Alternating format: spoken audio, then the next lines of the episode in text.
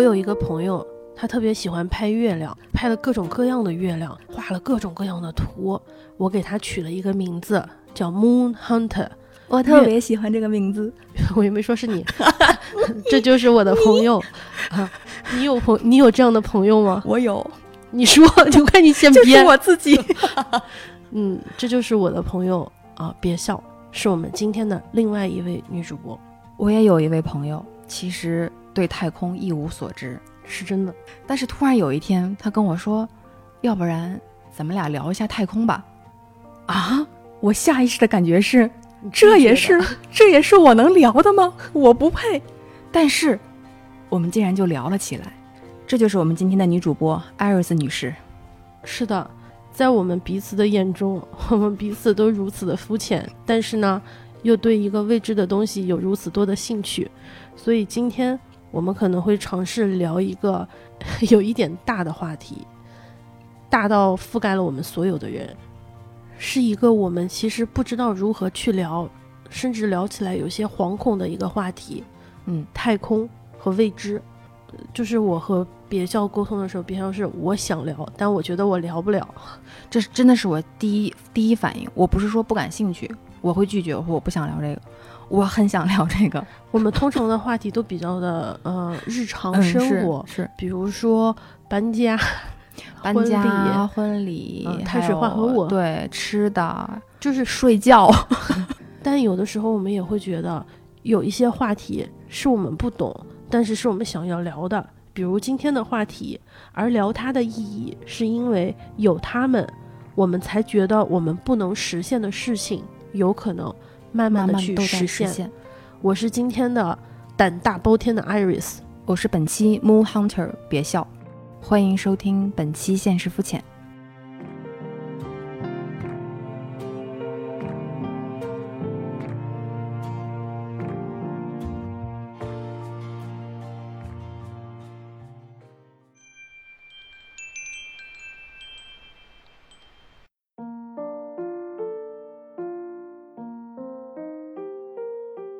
觉得肤浅的反义词是什么？反义词应该是是应该是深刻吧，我下意识会认为是深刻，深入是一个可以不断的向内、向更深的地方去探索、钻研、去去一直钻进去、钻进去的感觉。比如说肤浅就是海面上的光，哎呀，怎么好像形容有点飘脸？为什么可以的？但另外一面就是。波涛汹涌，或者是平静的海面之下，下呢是丰富的颜色、丰富的生物，还有我们想象不到的一些东西，甚至是多少年之前沉下去的一艘船。但是，就是海底它也是有限，就是限度的。地球当它到了核心，你从地球的这一头，我从地球的这一头，它相遇了，那它还是能够被探索穷尽的。嗯，就是有双引号的底。嗯。太空好像感觉就不会，任何人在太空面前都是特别渺小的。我们无无论谈到什么，比如说现实里面谈日常的生活的点点滴滴，你总觉得是有形的，然后它可以抓到，或者是可以捏到，或者你可以把握，你可以控制，然后你觉得是心里有数的。但是面对太空这个这个词就很就很虚无缥缈，不是那个不好的那个虚无缥缈的意思，就真的是太宽泛了。是。就是非常神圣的感觉。就是再厉害的科学家，他在太空面前，嗯，他也是渺小的，他也是受限的。对，他是有自己的边界的。往往在遇到太空议题，比如或者是银河，只要是跟太太空相关的这些事情，敬畏这个词就特别的，对我来说就特别的清晰。就是他他是什么样的一个感觉，它给我一种什么感受，我觉得这一刻就表现的表现的特别明显。我对太空有一个误解，是我老觉得太空就是应该黑黑的夜里看不见银河啊，黑黑的。嗯，后来发现人家发射的时候也是白天，然后看上了太空也是蓝蓝的天，白白的云，然后在那个就是各种可以看到各种各样的不同的环境拍摄出来的，也有那种星辰，就是好多特别亮的星星一闪一闪。从小时候开始，我一直就觉得太空应该是一个。黑色的、深邃的、深色系的，嗯，只有点点亮光，很安静，特别宏大的东西。呃 在我们想这些话题之前，嗯我甚至都不知道为什么我们要去聊太空，嗯。它到底对我有什么意义？所以刚才我咱们俩说说这个话题的时候，我说我们有在关注，然后你说有在关注吗？我们根本意识不到。但其实，实就是我确实是在关注，但就是因为我和你有同样的感觉，就是我一边在关注，我一边又在寻找答案，就是我我为什么要关注它？对于我来说又意味着什么？你对于太空的下意识的印象，那我也是这样，我总感觉它就应该发生在夏天，然后它视野就是夜晚的视野会更更好一些吧，你更可更可能容易看到银河。我最先开始觉得离我遥远的就是月亮。你特别喜欢拍月亮嗯，，它是对我最神秘的一个存在。后来你才会知道，除了月亮，还有更远的太阳。然后月亮旁边一点点可能是金星，才知道有太阳系，有九大行星太阳系。看到那一条断带是银河，然后你才发现那还是一角，后面还有更更更更更更更，就像那个大爆炸一样的那个。对天，外有天。嗯，就我特别喜欢探索这一点点东西，一点点点点点的往往深里面去发现。其实我也发现不了什么。你拍过一张月亮的照片，我记得是拍隔壁某一栋楼，是一个特别圆的月亮。那会儿正好是那一个时间段的超级月亮，嗯那天晚上是。然后你发我那张照片之后，我就忍不住想要放大，然后我就看到对面有栋楼，家里面有两个人在吃饭，当时相机的像素的确太好了，就会想啊，月亮下面是特别日常，但是看不清月亮在在想什么，嗯不知道是不是有嫦娥和月兔，嗯，也不知道吴刚是不是在砍树？真的，你不知道他是，你就是想象不出来，你所有的想象好像都被这种神话或者是别人的叙述对，所控制。我对于太空最早的肤浅的认识，可能就是来自于《美少女战士》make up，然后那个手，然后就是开始变身在你的额头前。对，这个时候应该那个音乐起来，然后这个人唰，然后开始转圈圈。然后小时候我们班男同学说，他们都趴在电视前面等着看电视，但什么都没有看到。然后从越野兔嘛，然后男生会衔一朵玫瑰花在嘴上，嗯，我们是衔叶里夫铅笔，假面是吗叶里夫假面啊，我看的还是台湾版的这种国语配音，还有一种那种腔黏黏的。对对对对，那我们应该是一个一个看的是同一版本。还有就是我表哥表姐们会看的，我已经记不太清楚，叫做《圣斗士星星矢》。然后那个对是我们我们小时候看的。哎，好的，表姐。哎哎哎，然后我啥都不记得，就记得一个，也是一个男性的一个，应该是星矢吧。嗯然后哐哐哐哐，一堆钢铁变身，往身上冲冲冲冲，拟声词艾瑞斯就就是怎么说？美少女战士啊，比如说月野兔和木星、火星、水星，他们是 bling bling bling 啪咻咻，然后这个星圣斗士星矢就是什么哐哐哐哐，就是感觉是砖头和铁块往身上怼。我觉得大部分甚至对我来说，圣斗士星矢的记忆都不太强，但是嗯它让我有了一点点对于星座的认识。嗯，当时我记得嗯有好多星座，天上出现了很多的那种图腾，好像这也是特别小然后要的时候，就是守护守护雅雅典娜嘛，这种这种行为，我都不知道嗯是维纳，斯还是雅典娜，反正就是 守护一女神。这就是我们对太空初期懵懵懂无知的认知。呃，就觉得生活中不会发生的事情，对那就在那个太空中太空发生中发生。嗯，或者就像你刚说，我们会在晚上看，觉得那是太空世界、太空的另外一个空间，嗯是或者是为什么很浪漫的事情，一定是约你一起去看星星啊，对去在星空下漫步啊，这这都是我们这种要听音乐了。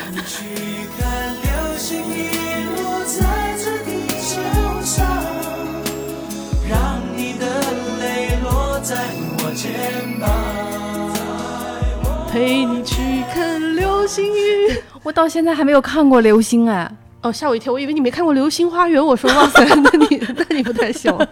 我也没有看过流星，啊，我就听别人说看过，还许愿什么，对也不知道啊，许愿有没有实现更没。有看过了。对太空最初期的一个懵懵懂懂的很朦胧的一个印象和概念。那时候挺美好的，就觉得是一帮美少女穿着超短裙，就特别漂亮的小裙子，啊、男孩儿就是那种特别帅气的，铠甲，对，中二之魂燃烧，对抗诸罪恶，神之战，守卫世界银河，再到那种浪漫的小爱情，对，就是一起浪漫去看流星雨，这是这是我们当时。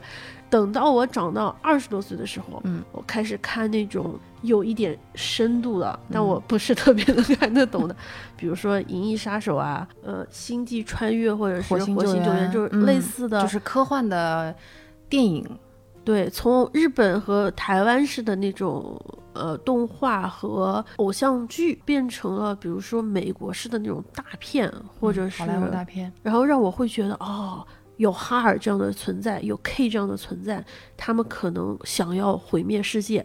看库布里克，我记得我第一次看库布里克那个。太空漫游，对《太空漫游二零零一》的时候，我应该是十几岁吧，嗯可能当时也有点想 想追随文艺的步伐，没看懂，嗯给我，看睡着了。嗯当时对我来说，外国人都长一样，嗯嗯，我都不知道我在看什么。嗯后来我又看了一遍，哎，我觉得是好像看懂了一点。前几年北影节有一次是在那个中国科学技术馆，它有一个球幕，嗯就是超大的，是那个球形的幕布。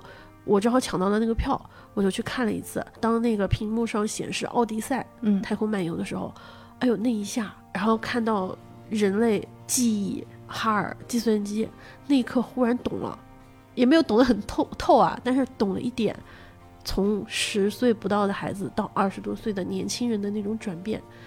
但是现在嘛，我又觉得，嗯，真的是一无所知。其实还是不知道，不知道太空到底是什么形状、什么材质、什么摸不着、看不见，想象也觉得想象不出来。如果这么说的话，我们其实一直在关注，我们是通过各种科幻的，就是文艺作品或者是小说，然后来借助作者想象力来畅想我们会认为太空里会是什么样子的。最开始对我的突破来说，就是我们嗯能够飞上去，我们能够上天，我们能够，这是要上天呀。对，我们冲嗯冲出地球，嗯然后会在外太空看地球的样子，是我初级的一个极限，就是我认为人类能到达的。嗯然后在这个期间，慢慢的有各种百花齐放的科幻作品诞生，它会嗯。扩宽你的想象力，不仅仅是人能够在外太空，甚至。登月也开始了哦。啊，就是除去现实中已经发生过的啊，就是在哦一些作品里面，你可以借助他们来想象，我们除了登月以外，可能在月球还有基地，甚至我们要去火星了，我们还在外太空有家啊，我们要在外太空定好的坐标。菜，哎哎，有我们的所谓的另外一个家园，就是嗯。空间站这样的家园，就是之前是你想象不到的，嗯。是你这段呃，是你在这么多年一点一点一点，不仅仅是看新闻或者是看任何东西，总归你是有关注的，嗯。你就会发现其实变化好大，进步也好大，嗯。然后有你很多你啊，就是那种目瞪口呆的哇，都已经进步到这个程度了的的进步的变化，我初中还是高中的时候就背什么神舟五号嗯啊、上太空、杨嗯利伟，这是我的高考题，意味着什么？不知道，就觉得特别兴奋。这是我今年的考点，高考或中考的考点，所以我要背下来。然后到后面渐渐的，它不再是一个考点之后，对它的了解好像就就是只言片语。我好像还停留在那个夏天的晚上。呃，在比如说爷爷家的院子里面，看着天上的星星，想着，哎呀，你陪不陪我？想找哪里是北斗七星，嗯呃，哪里有勺子，想要找那些星座。还有就是在大学，总有一块草地或者是操场，然后 年轻的恋人们躺在地上，唱着在星空下的草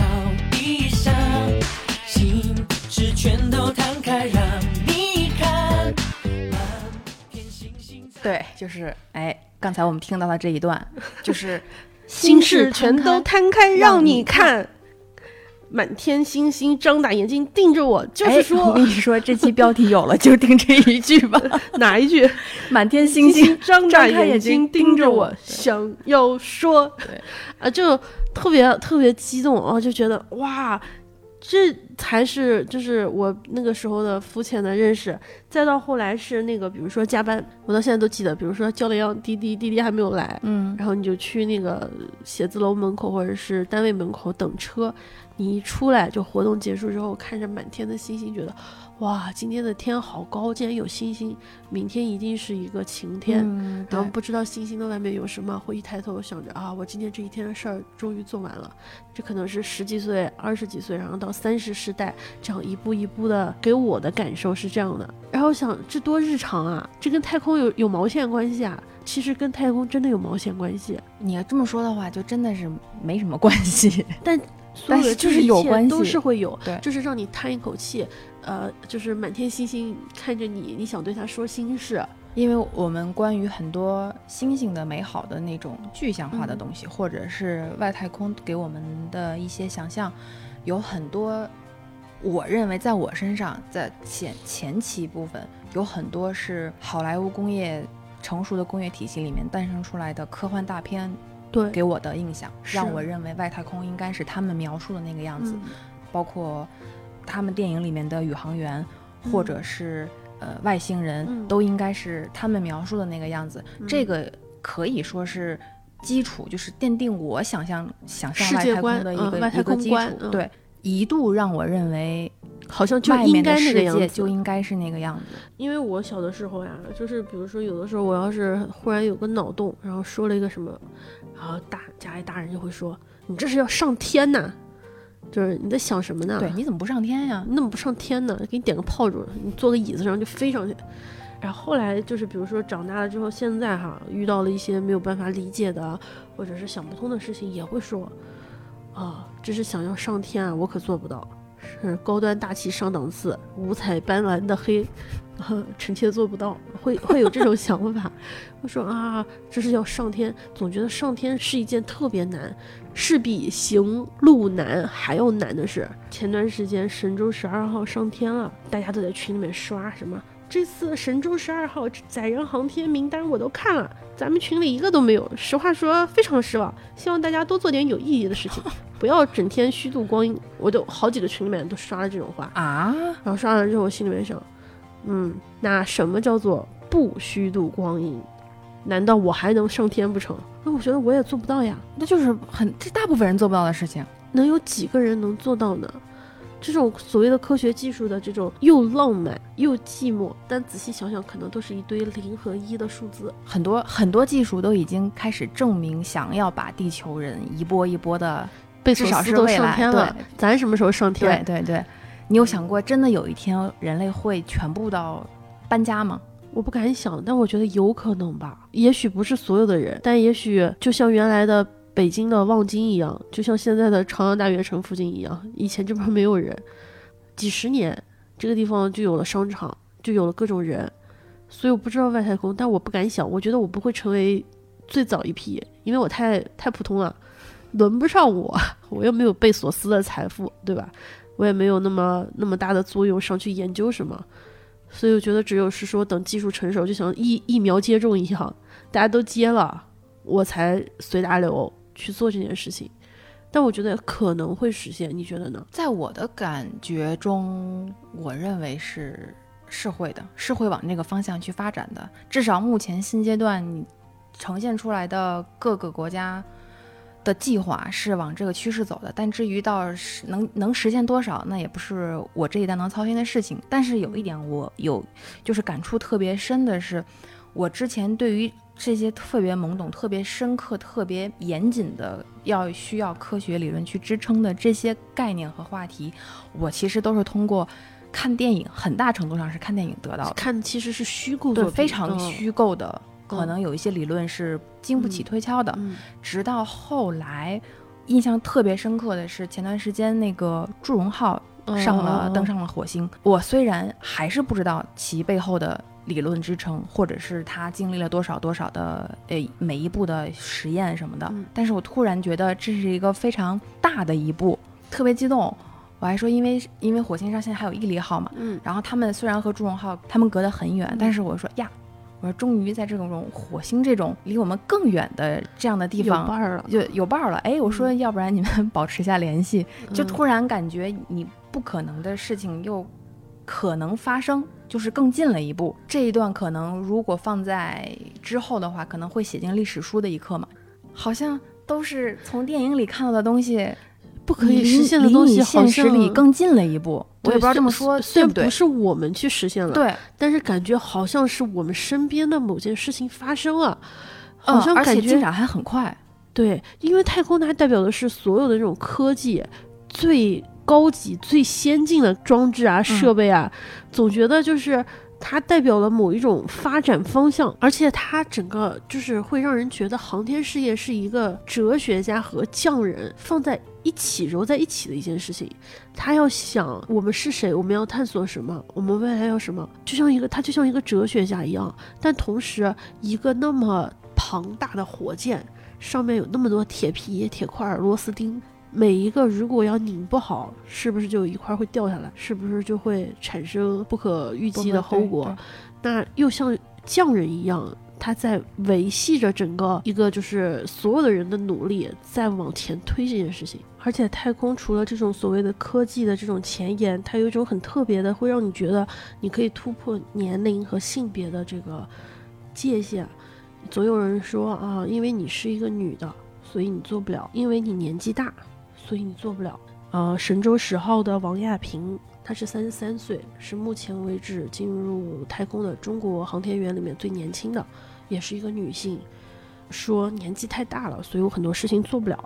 可是，一九九八年上天的美国宇航员是约翰·格伦，他是七十七岁。后来人家说，哦，那可能需要一些经验，四五十岁人才好。嗯可是加加林上天的时候，进入太空的时候才二十七岁，比我们现在年纪还小。年龄、性别好像也不是什么样的硬性的条件。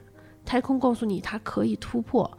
你之前在多元多漂亮那一期里面说过，NASA 就是啊选宇隐航人物，就是你一说我就想到这这部电影了，因为它也是基于现实改编的嘛。那么嗯电影里面肯定是加了一些比较戏剧化的冲突什么嗯的，但是事实是真的是里面的一位原型应该叫 Mary Jackson 吧，嗯。然后他是非裔的第一位在 NASA 的工程、工程师，嗯。他为了能够争取和白人一起去探索，或者是一起去搞这个东西，嗯。也是争取了很久才争取到他该有的这个位置。嗯。包括隐藏人物里面那个主角凯瑟琳·约翰逊吧，嗯。她是 NASA 的一个为数不多的女性的数学家、科学家，嗯。她要为。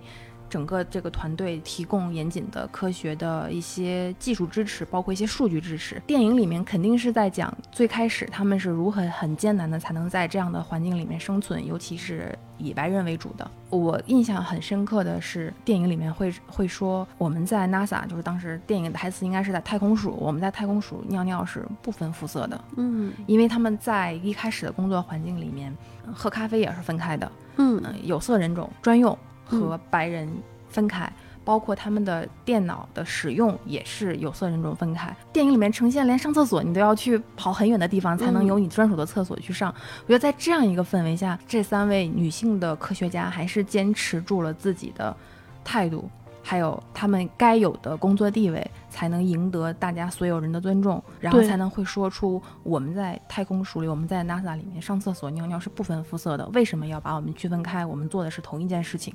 嗯我觉得这个感触给我很大。当然，这部电影当时会有人说过于的政治正确，政治正确，嗯对，嗯因为它包含的因素太多了，不光光是女性，或者可能是你的肤色，还有你的什么所谓的平权什么的，但至少它它给我的能量也有限，因为我确实知道我自己肤浅到肯定不能和人家去当我嗯当我的榜样，但是他们至少能告诉我，在一些场合在一或者是在一些时刻，我需要大声的，或者是我需要证明自己，我需要为自己争取更多的、更多、更多，哪怕是一点点，我要去争嗯话语取。空间的对问题，对对对，你才能够换来未来无数在任何岗位，不光是女性，就是任何人有自由自在。争取嗯自己权利的这样的机会，或者是工作机会，你的生活空间，你自由自在的这种氛围，都是靠这些才能争取来的。是包括就是我们说，你看啊，性别、年龄、呃种族，嗯包括生育，呃女性一上天，然后大家就说啊，你一上天，你哪有时间就是谈恋爱？你生孩子怎么办？这是不是就感觉天上跟地上是一样的？对 你为太什么空的问题跟我为什么到了外太空还有我还要被人问生孩子的事的问题？可是人家就是你看啊，这种跨越了时间和地点的这种问题，还能生孩子吗？这种问题，人家杰列什科娃，人类的第一位女性航天员，从太空回来的第二年就生下了孩子，嗯也很健康。那告诉我们什么呢？告诉我们可能不影响呀，对吧？你该做什么就做什么。对你可找不到对象啊，你可能上去也找不着，就就你上你上面找不到，你下来你可能也找不着。就你不要把这些问题就是归结啊，女性怎么样也没有耽误啊。我当然知道，在现在的社会环境里面。还，我们就包括，嗯，三十多岁的女性在就业的时候，嗯会有一个看不见的、隐形的、被压抑的、喘不过气的一个事情。但是问题是什么？是太空给了我一种希望，觉得是说，你看，在人类智慧达到了一个高度凝练的状态的一个环境里面，一个场景里面，它依然有我们在日常生活中的一些问题，但是总有人在解决，总有人在嗯嗯突破。这也是我为什么会喜欢关注这一块领域，虽然不深的原因之一。嗯你看啊，她虽然出来的只是一个人，我们看到的是第一位女性航天员，对，或者是第一个登月的人，对，但他我们知道他背后是一群人，就像你特别喜欢漫威嘛，漫威的英雄每一个好像都有一个自己单独的，比如说雷神啊，呃钢铁侠，但他们汇聚在一起的复仇者联盟才是最鼓舞人心的。嗯，我觉得每一部可能水准不一样啊，发挥不一样，反正从我。看到你的反馈来说，我觉得你最受感动的还是他们在一起。我不知道觉得对不对？超级英雄它本质其实应该是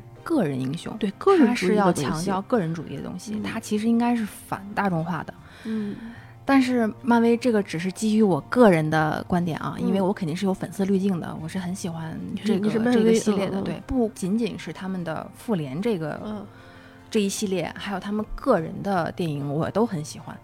但是我认为复联成功，应该能这么说吧嗯？那么嗯成功占有一定对一定市场的这样的一个原因是，它是超级英雄电影，它要反大众化嗯，但是他又团结在一起。嗯你每一个英雄必须要和另外一个英英雄去磨合，先对立再磨合，然后再试着一两个人合作，两三个人合作，到最后团体合作，然后去对抗这个世界怎么要毁灭了呀，或者是要对抗一个非常大的反派呀，嗯。对立的这种感觉，嗯。是我觉得它突破了超级英雄电影的一个特别之前特别传统的一个俗套的一个规则里面，就是我一定要一个人拯救全世界的这种，但是他们是一个团体拯拯救全世界，在某一些超级英雄电影里面，或者他们的单崩电影里面是能够解决的，嗯，但是他们又呈现了一种只有团体。一起才能打败，或者是去改变一些现象，或者是改变一些世界观之类的这种这种情况，让我觉得关于太空探索或者是航天事业，也应该是这样的团队合作，嗯才能够进步到现在这个程度。嗯就是一步步，我们可能登月都有了，我们下一步可能就要登登火星了。嗯我觉得就是无数无数人，嗯就是像那个电影的名字一样，就是无数的隐藏人物推动着前面的人物一起去。我觉得这个真的可以能叫改变世界吧。嗯，像是一种得一寸有得一寸的惊喜，但每一寸的惊喜都是后面无无数的手往前推的嗯结果。你有想过，就是比如说机器有一天会代替人吗？因为我现在生活之中，嗯我觉得我先不说我被手机、互联网这些东西已经给完全占据了，嗯我已经把很多事情都当成了一种习以为常。我会跟我的智能人工助理说，让他帮我设个闹钟、调空调，然后我也会跟他有的时候发火、生气。因为我每天早上有听新闻的习惯，我就说小度小度，给我播一段新闻。他给我播什么？第一百零六号相亲对象丧偶，啪啪啪！哎，我好气哦！然后我说你在胡说什么？然后我第一次对他们发火了，我第一次对着他我说我说你给我闭嘴！然后我就特别生气。后来我觉得自己特别可笑，我我我不知道为什么那个百度搜索会就是它的那个系统里面给我播报新闻的时候会播报一段什么太可怕了，什么一百零六号什么那个，相亲都出来了。我嗯，我没有在家说过这件事情，我不知道为什么他会，就是新闻里面嗯就是那个，我不知道他那个出来的这个产品的内容、嗯为什么会给我推一个这个，但我当时真的好生气哦，我当时恨不得把它砸掉。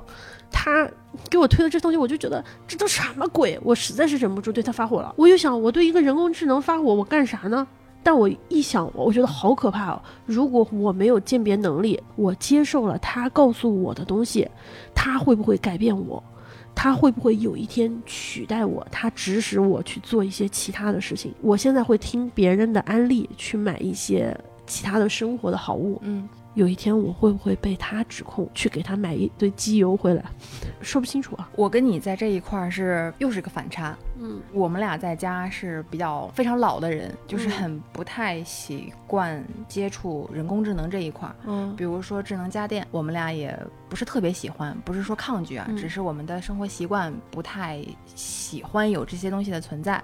我们俩还是喜欢特别传统的，自己去摁按钮，自己去摁东西。我喜欢不用，我躺在床上就可以关灯。对对对，嗯我喜欢自己去拉扯或者有窗帘有对有有开关的东西，就咯噔一下的那种东西。所以就我们家几乎是没有任何智能的小家电，就是比如说像啊现在出来的各种智能控智能制的的控制的嗯这种东西。但是这个问题我一直都有想过，就是有一天机器、机器人或者是人工智能。虚拟的这些东西会不会替代人类？现在已经有了，停车场的停车员已经没有了。嗯，就大部分啊，当然还是有的，就是我肉眼可见的，我常去的几个地方已经的停车场已经没有人类岗位了，嗯全都是自动的那个。是啊是啊当然非常方便，是节省时间，非常方便，你付钱也很方便，不用再等，自己扫了就可以走。对，非常方便。是我不能否认，嗯这个确实是。你提升你生活质量的一步，但是你转念一想，我觉得就很可怕。我之前看迪士尼为了拍超级英雄电影，他们制作和研发了一批呃特效机器人。我看完以后，我真的是特别惊讶，嗯也特别感慨。我靠！我说这也嗯太牛叉了，对，我说这也太天害下了。地哦他们的捕捉人的那个动作已经捕捉到，我认为那就是真人，哦，就是是那种绿幕非常不是，是真的哦做出来机器人在空中做特效，哦，然后它在空中的姿态就非常的人符合人体的那个形态，其实挺可怕的。他在那个他做了一个纪录片嘛，他在这个纪录片里面采访到了一些特技演员，因为以前机器人的这个工作是特技演员来做的，特技演员在做完这些动作，然后固定好这些位置之后，才会让主演们去尝试。啊嗯，就是先先做一遍模拟，但是现在一是为了可能啊，为了人身安全，还有成本，嗯或者是怎么样，他们就研发出来了一批机器人来做这样的空中的舒展的动作。就是你你但凡你能想到的，你看到的那些超英电影里面，大家在天上的各种姿态，或者是战斗中的各种姿态，机器人都给你模拟出来了。那一刻，我突然觉得特技演员就没有必要存在。然后有一个记者再去采访他，就会问某一个特技演员说：“你会你认为这些特特效机器人会取代你们的工作吗？”当然，嗯他的回答是、是好的一种。呃，影影响就是说，它可以减少我们的受损伤，啊什么的，对，然后他们可以先模拟，我们再去实战，这样的话能够减少不必要的损失和成本。是啊，但是转念一想，我觉得这个就真的很可怕。万一就我很肤浅啊，万一我就会胡思乱想，我经常会看到这些新闻，就想他有一天有有了思想，那他就是一个无敌的状态。我是因为我们我最早学翻译的时候，那个时候就是机器翻译的水平还不是很高，嗯现在渐渐的变高，包括你看那个科大讯飞，它现在的识别，呃，就是那种翻译机啊什么的，出去嗯效果真的还挺好的，就基本上不太难的。你自己先把语句给处理一下，处理成比较简单的样子，你都可以用它的那种实现。我们经常翻译圈有句话叫做“翻译之前先溜一下狗”，就是把我们的翻译的语料先放到 Google 或者是搜狗里面，呃，走一遍。然后出一下嗯，有的时候会出，尤其是那种通用文本，你文学文本肯定是不行的，啊但是普通的文本嗯有的时候会过一下，所以我们就要先溜一下狗。然后我们就开玩笑说，你看，虽然翻译哈，可能是有可能是最早会被替代的一群人，如果真的到了那个时候，我们是不是会失业？但后来你会发现它也并不是这样，啊、呃，呃我其实蛮推荐，就是学英语，不管是不是英语专业的同学，可以去关注有一个公众号叫“魔都城西来临”，是那个英汉大词典的编纂处，呃，他们是会每一天从新闻里面摘一到两个句子。我们口中说比较值得信赖的英文的权威媒体，比如说 BBC 或者是一些卫报啊，他会把一个句子先出一段机翻的，然后再请几个学生出人翻译的这种版本，最后呢，他会去点评，点评他的这个哦就是、呃机翻的错误，对，有什么地方对。不对，什么地方不对？人的翻译，即使是三个不同的人，他们每个人的翻译都不一样。那么不一样的地方在什么？你在这种翻译的过程中，你就能够看到机器和人还是有差距，但是你也得承认，机器的这个水平，在它的语料库不断扩大扩大的过程之中，的确它也变得越来越好。嗯，它也被打磨得越来强越好，是。可是有一天，你说人真的会被代替吗？我觉得是有这种危机感，但那一刻的来临，可能还是需要一些时间。那么在这个过程之中，比如说，对于你来说，有一天所有的图片都可以一键自动的，现在不是有了吗？是吧？现在不是有很多 app 都已经有一键美颜这种，是吧？就比如说你你的工作量会被减小，那嗯，可能你不至于完全被代替，但客户给你的报价会不会越来越低哈？说哎，这种东西对吧？有机器，对，有机器，摄影师现在我们就觉得摄影师是特别重要的，他能捕嗯捉。可是当他把这个地方的所有的地方都布上 GoPro 之后，嗯，所有东西他都能拍到之后，是不是剪辑师剪辑？那需要的摄影师就变少了。所谓的现在有很多的交警在路上会控制人，现在不是有电子警察？对电子警察、电子摄像头一多，那是不是对于他们的需求量也会变少？如果这么想象的话，老师就是我们要这么一直想的话，就嗯有可能都会被代替。但是换一个角度，这个这个话题，我们在家也自己嗯其实平常也聊过，真的会会被代替吗？我觉得有一部分是会被代替的，而且应该被代替。嗯，可能是需要比较客观或者是比较严谨的一些行业，我觉得不可能全部代替，这是我反正是我肤浅的认知。两者的最大的差别，你和机器人最大的差别，其实就是理解程度和情感程度嘛，嗯理解和情感嘛。嗯，为什么就是说被代替？我现在觉得就是上天的这些人啊，航天员上天，他们是好像似乎是没有办法被代替的。每一个人都要飞行满多少小时，嗯都需要经过多少年的训练，然后呃什么呕吐啊，来回的翻啊，就这种我感觉很遭罪。然后，然后这次我看神舟十二号上天的时候是三个航天员和一个数字航天员，相当于应该是一个呃高保真的一个模仿人，他不是一个真的人，他是他能理解为嗯应该是数字人，人工智能的那种形象吗？对，还不能说他是虚拟偶像，因为啊，对，还是有差距。对，虽然你看好多人在那个网上刷啊，刷那嗯个弹幕会会把他就是就是万物皆可萌，我看到那个 B 站的弹幕了，都嗯在说哇，对，但好漂亮。这个特别的地方在于，它不仅仅是要你的好感，嗯，它这个数字人是它有它的一个责任，他并不是只是让你觉得这件事情很有意思，啊而是说他要去报我觉得他。的严谨的这种，他的本身的职责这个这个这个程度，要大于他给你带来的那种感官上或者视觉上的那种娱乐的程度。对你说，航天员会不会有一天被这种数字人给代替啊？我觉得可这能，个好像我觉得不能代替。暂时我也觉得是，好像是可替代性比较低。然后我就在想，哎呀，数字人这个东西啊，我好小的时候也玩过那种数码宝贝，哎，电子宠物你玩过吗？，对，就是喂那是食我最开始打针。最最最最早的一一种。我们那个小学时候特别流行，一个人口袋里面放一个，养一个，每天喂它吃东西，其实就是像素化了。对，嗯、喂吃的，还有处理粪便，对，生病了要去，还要逗它玩儿，让它嗯心情愉悦。对，抚摸它有对那个这种功能。是那个时候应该是数码宝贝刚开始的时候，每个人还给自己的孩孩子取名字，然后可厉害了。对，我们去年的时候玩动森的时候，不也是不眠不休？我们玩的也是一个数字化的东西，我们里面有一个被替代了。里面有一个你的虚拟的形象，嗯，你可以给他换衣服，你可以给他换发型、换肤色、换吃东西，嗯，指挥他你可以、每天去换衣服砍树，是他就是你的虚拟的形象，他代替了我。可是他也没有完全代替你啊。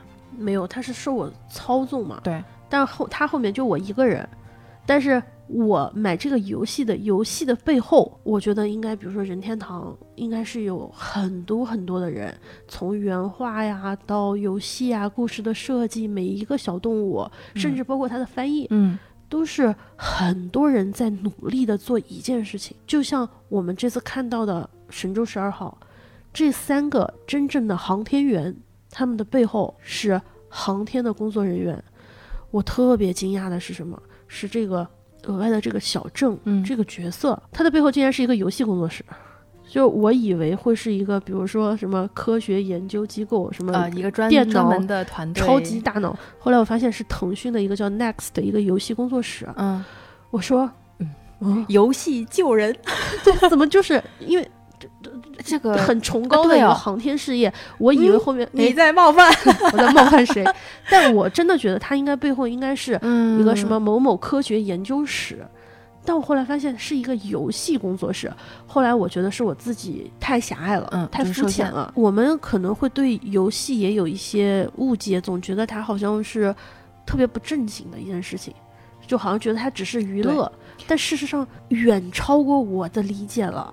我现在有点惊讶的，就是嗯。游戏的技术已经高到这种程度了，就是嗯它好像是做小郑的前一，也不能说前一任，嗯就就是之前前。一个形象叫 Siren 是呃，还是是最早比较高科技的一个一个形象，啊。也是一个女性形象，好像嗯。那个时候的技术呈现出来的这个呃数字人的形象还有一点点粗糙，那个眼线画的跟我画的似的，还有点不太均匀，还有点粗糙，有一点嗯。看出来是真的很虚拟。嗯，但是他这一次的这个小郑嗯。真的是哇。就是说到这个，因为数字好逼。真啊！对，说到这个虚拟化的人，我想到一件事情是，我跟同事在聊，我们在说，就是到底这次太空升天，就是全是热搜，全是大家的讨论，嗯。到底对于我们普通人意味味着什么？我能够就是从我能中从中就是有什么收获吗？有什么得到什么实质性的鼓励，或者是影响我们什么吗？我当然知道它是一种嗯人类共同的文明往前推，就嗯中国人往前推的一个。嗯后来我被我一个同同事给就是惊到了，嗯她的表妹生了两个孩子，第一个嗯孩子老大是很健康的，嗯生第二个孩子的时候，她和丈夫有。嗯，隐性基因有八分八万分之一的概率可能会生下一个，就是，呃，有得黑蒙症这种病。黑黑蒙症，蒙对，蒙眼睛的蒙，对，这个第二个孩子呢，是他的眼球会有一种钟摆性的，就是颤动，就是眼球是不固定的，嗯。所以会间歇性的看不见，嗯。相当于有点失明的状态。嗯。那你家里人肯定特别着急，但是老大完全没有这方面的问题，只有老二。他们就让我同事帮忙翻译了很多资料啊，嗯去美国求医。后来我知道他们现在是在儿儿童医院就医就嗯诊，就是因为孩子的这个还没有治好，因为他们知道这个是模拟人的行动嗯去实现的。嗯他的东西是脑袋上带一套设备，然后模拟人的动作变成了仿生。他说我我同事真的当时是有点就是掉眼泪了。他说，当我看到小镇的时候，忽然觉得孩子也有希望，有一天可以模仿他的眼球，模仿他的面部，让他治疗有了希望。虽然我知道现在嗯没有还到不了，对我，我现在没有办法，我孩子的，因为好像黑蒙症也是比较难治的一个病。嗯具体因为我可能不太了解，我们只是话头起来了说这件事。他当时觉得，我真的觉得我感受到了一一个希望，嗯就是这种技术，你你看上去是太空上的一个虚拟虚拟的一个数字的人，你没有想到跟你身边的同事家的表妹的老二对 有联系。有联系，而且他能哇当时我都不知道，我当时都不知道这个虚拟偶像叫什么，我当时以为这个人叫小郑，后来发现这个字念郑。然后我另外一个同事说，他说你知道他有在关注，嗯，他说为什么这个人叫小郑，就是一个看起来那么女孩的女孩形象形，象嗯为什么会叫一个那么男孩的名字？我嗯们就去搜，后来发现是为了纪念一九三零年代第一个就是中国的有一个将军吧，叫王正，啊，所以你看到的是一个女孩形象，象，一般我们会叫小蕊啊，嗯，小琪啊这种女孩名字，嗯。但她用的是小郑。那一刻我就觉得，哦，她其实跟我、跟历史、跟现在和过去都有关系。啊、那一刻我还是感觉蛮受触动，就明明是一件遥不可及的事情，这一刻就在我身边。他又离你如此之近，对，然后我又开始想，我想，哎，游戏公司哈，一个游戏公司做这样的事情，到底会不会所有的一切都只是一场游戏，一场游戏一场梦，就那种感觉。因为之前你说到游戏了嘛，我们的态度会不会太游戏了？因为我们什么都不了解，我们连霍金的理论都不知道，我们就去纪念霍金，是不是太游戏了？但是我可以换一个角度，嗯，就是我们之前就是比如说，当我听说到就是他背后的嗯技术支持是游戏公司或者是一个游戏团队来做，那我对于游戏有有很长一段时间的下意识印象就会认为它是误人的，游戏误人，老会听到这个词，它会耽搁你，它会嗯毁掉你，嗯也嗯很也很也很凑巧。我看到了一个画手，他叫止痛寺，他的微博账号 ID 叫止痛寺，什么止什么痛止痛哦吃药的那个止痛，四十四秒，这是他的哦一个昵称吧？寺嗯。嗯，止痛四，他发了一篇，他发了一个视频，是在讲游戏拯救了他，游戏是如何让他度过他一年将近一年的瓶颈期和低谷期，因为他是一个画手嗯。啊、他需要有作品，，嗯。有一年的时间是画不了任何东西，就是没有一点点的产出。嗯就等于是完全停滞的状态。然后他在这个时间段，没想到是游戏救了他，嗯是玩塞尔达。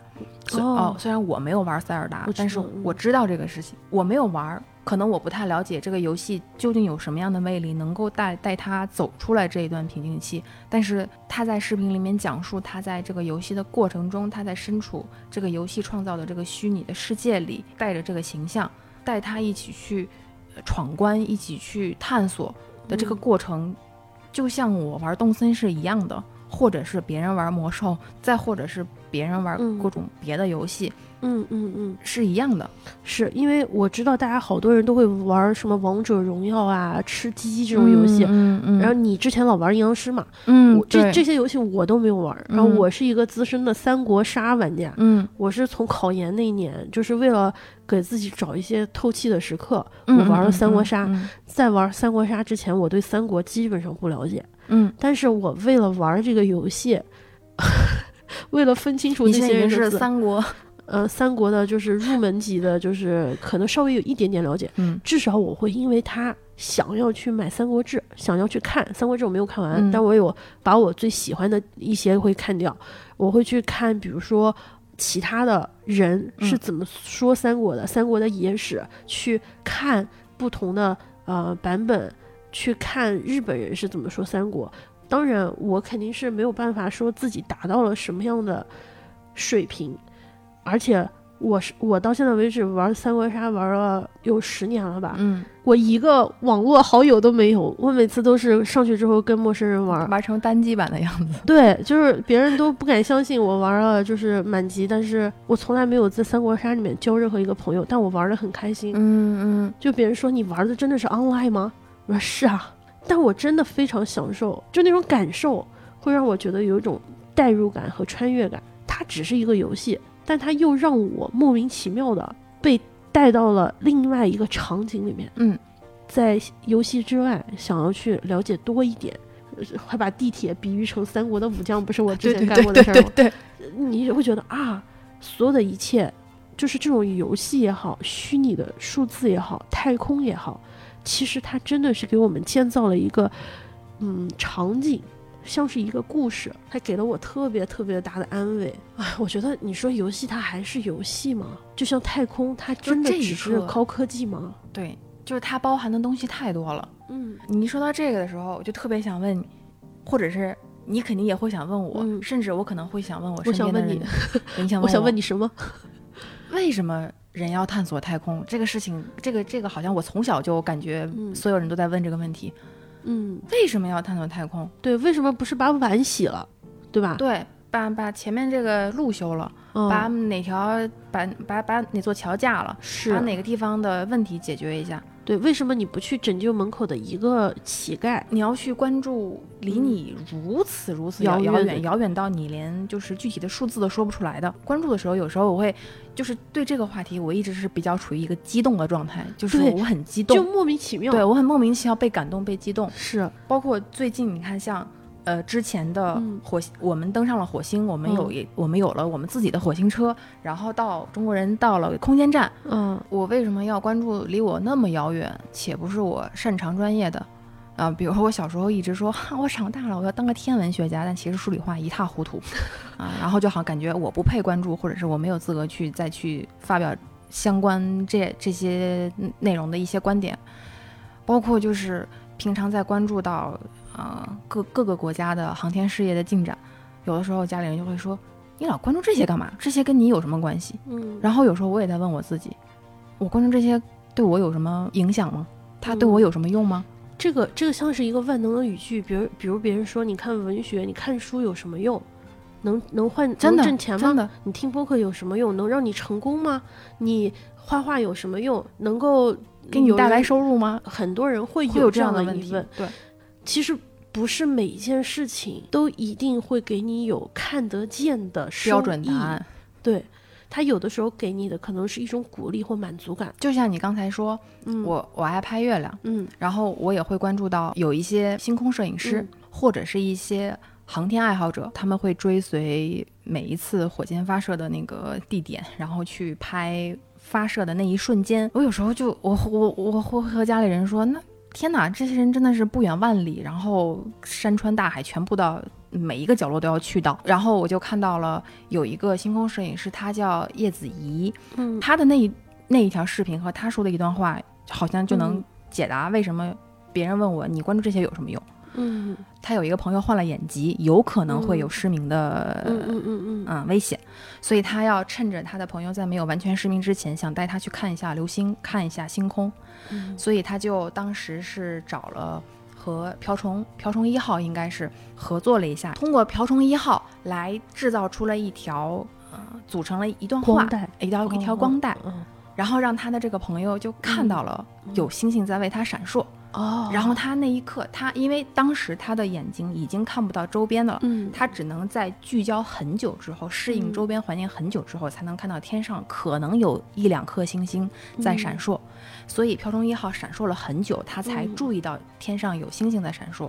嗯然后他当时那一刻，他说：“哇，真的有星星为我闪耀！”嗯哇，那一刻我我的眼泪就就流下来了。嗯我能，嗯所以他说哇，真的是天上真的有一颗星在为我闪耀。然后就有人问叶子怡说，嗯万能问题又来了，嗯你拍你这拍星空有什么用？嗯然后他自己也在说，是我拍星空有什么用？它有什么又不能治愈疾病，对，但是它至少能够带来希望。他让他的朋友那一刻知道，天上是有一颗星，就是专属于专门为他去闪，为他为他而闪耀的就像捕捉的那个，就像我那个同事的那个案例，对捕捉到的那个眼动，眼动。会让他觉得我有希望。我觉得是某一种程度来讲是是弥补，嗯嗯，是挽回。嗯，就有很多形象，它代表着离开的人，可能你能挽回一下，或者是他能以另外一种形式陪伴，也是一种憧憬，一种期待。我觉得期待性更大。所以就是我为什么要探，不不是我为什么要探索，嗯 是人类为什么要探索，不嗯停的在探索，然后科技不断不断的在进步。嗯我为什么一直要关注这些东西？哪怕我不懂，但是我一旦出来了，我第一时间去关注，我第一时间去了解，嗯还有新的作品出来，我第一时间去看，哎，看现在又想象力又啊、呃更新到哪一步了？现在不是 Loki 正在播嘛？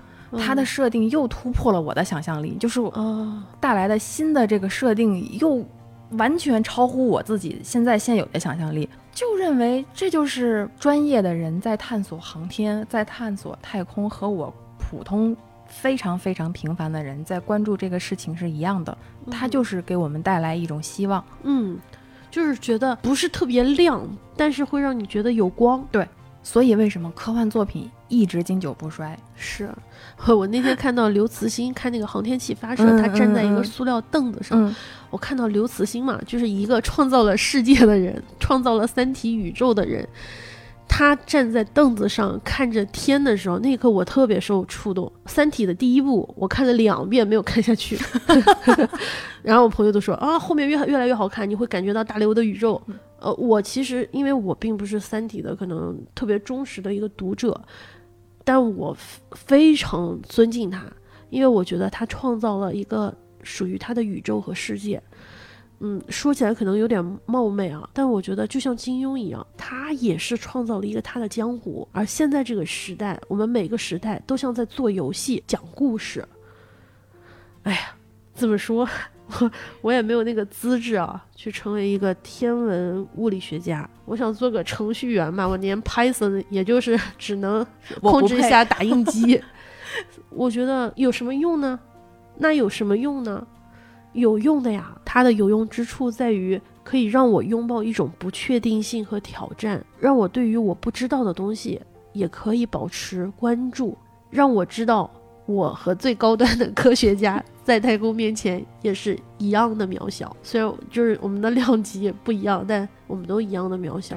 人类，我们都知道的很少，而且我们看到了越大的太空，我们知道的就越来越少。就像我们的英文的。Knowing less and less，我们知道的就是很少很少，尤其是把放到更大的更大的这个语境之中。我今年可能就看了一部科幻小呃科幻作品小说，嗯嗯，我觉得这个就很能诠释我们共同的这种感觉。嗯，我看这本小说叫《星之继承者》，是詹姆斯霍根一九七七年写的。简简体中文版是今年才才出来的，它给我带来的感觉是区别于任何科幻作品里面出现的场景，一般都是地球要毁灭了，人类要完蛋了，我们没有地方生存了，对，我们要去，呃，双引号的。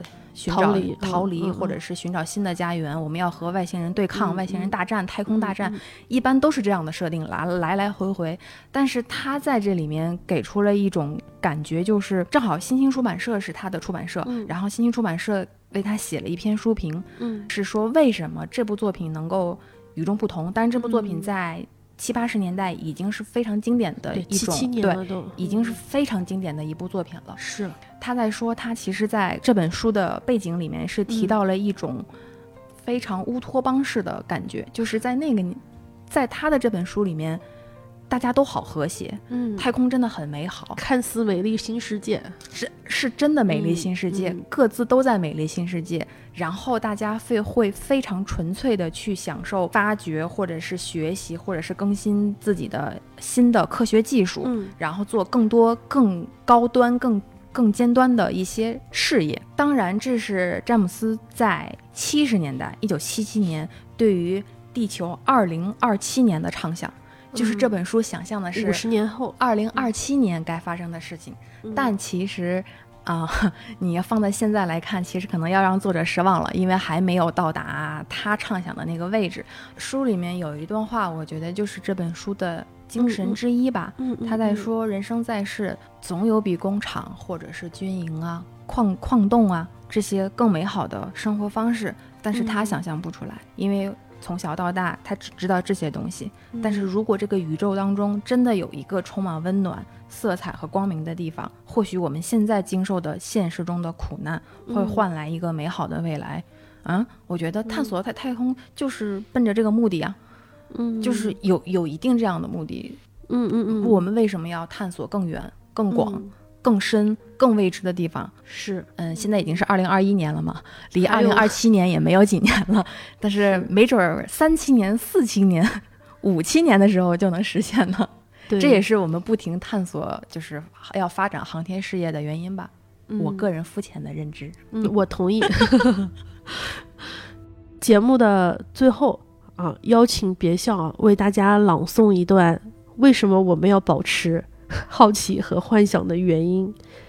这本书呢，它叫《失忆的原子》，是科特施塔格写的。他有一段话是这样说的：“当你继续读下去的时候，你将跟随你的原子共同经历一场旅程，穿过风雨，穿过波涛，穿过火海、森林，还有你的指尖。氢原子可以在你的发梢荡漾。”并暴露你曾经居住的故土，以及你曾喝过的饮品。你眼泪中的钠会将你和一片早已干涸的海洋串联起来，而且更诡异的是，还会跟翩翩起舞的飞蛾联系起来。你呼出的碳会成为玉米秸秆的一部分，进而又进入一头矫健公牛的肌肉中，再后来还可能成为狐狸胡须的一部分。你还会发现，你肌肉中的很多氮原子是帮助天空变蓝的功臣。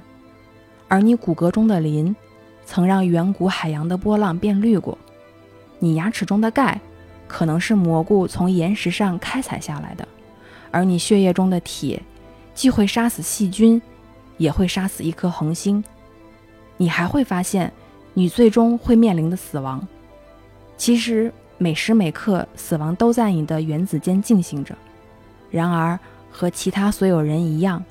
你也将在宇宙结构的某个角落永存。